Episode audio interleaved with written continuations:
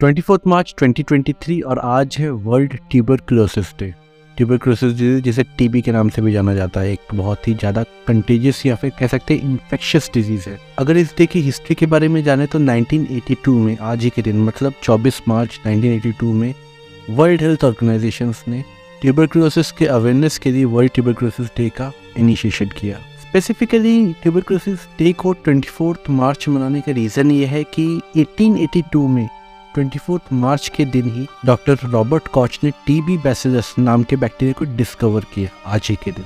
तो इसी की जब हंड्रेड एनिवर्सरी हुई मतलब ट्वेंटी मार्च 1982 में उस दिन को डॉक्टर रॉबर्ट कॉच की डिस्कवरी के हंड्रेड एनिवर्सरी के नाम पे सम्मानित किया गया। क्योंकि ये दिन एक डिज़ीज़ के नाम पे है तो इस डे का पर्पस है इस डिज़ीज़ के बारे में वर्ल्ड वाइड अवेयरनेस फैलाना। अगर ट्यूबरक्लोसिस की बात करें तो इस डिज़ीज़ के लिए जो बैक्टीरिया रिस्पॉन्सिबल है, उसका नाम है माइकोबैक्टीरियम ट्यूबरक्लोसिस जनरली बॉडी में लंग्स को इम्पैक्ट करता है। इसी वजह से इसके जो मेजर सिम्टम्स है लंग्स से रिलेटेड है, जैसे बहुत ही ज़्यादा कफिंग करना स्नीजिंग करना। इस डिज़ीज़ का कंटेनमेंट बेसिकली कम्युनिकेबल डिज़ीज़ है, जो की एक पर्सन से दूसरे पर्सन में स्प्रेड होता है। अगर कोई इन्फेक्शियस पर्सन दूसरे एक नॉर्मल पर्सन के पास जाएगा तो ये ईजीली ये बैक्टीरिया उस दूसरे हेल्थी पर्सन तक पहुँच जाएगा। अगर हम वर्ल्ड की ओवरऑल स्टैटिस्टिक्स के बारे में बात करें तो ये डिज़ीज़ बेसिकली उन कंट्रीज़ में ज़्यादा होता है जहाँ पे पुअर मेडिकल फैसिलिटीज़ होती है। एक टाइम पे इंडिया भी उससे ग्रसित था, लेकिन आज इंडिया ने अपने लेवल को बहुत डेवलप कर लिया है, जिसकी वजह से ट्यूबरक्लोसिस एग्जिस्ट तो करता है बट उस लेवल में इसका कंटिजेंसी फैक्टर नहीं है। बट बहुत सारी अफ्रीकन कंट्रीज़ है, जहाँ पे अभी भी लिविंग लाइफ बहुत ही ज़्यादा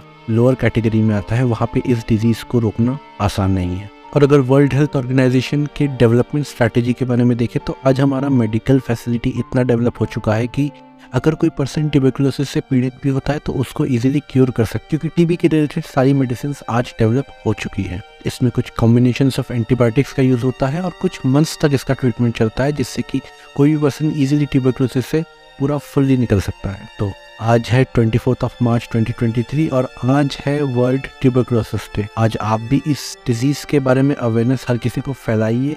कोशिश कीजिए कि हर पर्सन जो भी आपकी नज़र में आता है, वो प्रॉपर सैनिटाइजेशन का ध्यान रखे प्रॉपर क्लीनिंग का ध्यान रखे और हो सके तो उसको सपोर्ट कीजिए क्लीनिंग मेंटेन करने में, जिससे कि इस जैसी किसी बीमारी से वो पर्सन ग्रसित ना हो जाए। बिकॉज़ ओवरऑल देखा जाए तो बीमारी हमारी लाइफ एक्सपेक्टेंसी को कम करती है। तो इसी तरीके के नॉलेजफुल और इंसाइटफुल सेशंस के लिए फोकट का ज्ञान को फॉलो कीजिए और फोकट का ज्ञान लेते रहिए।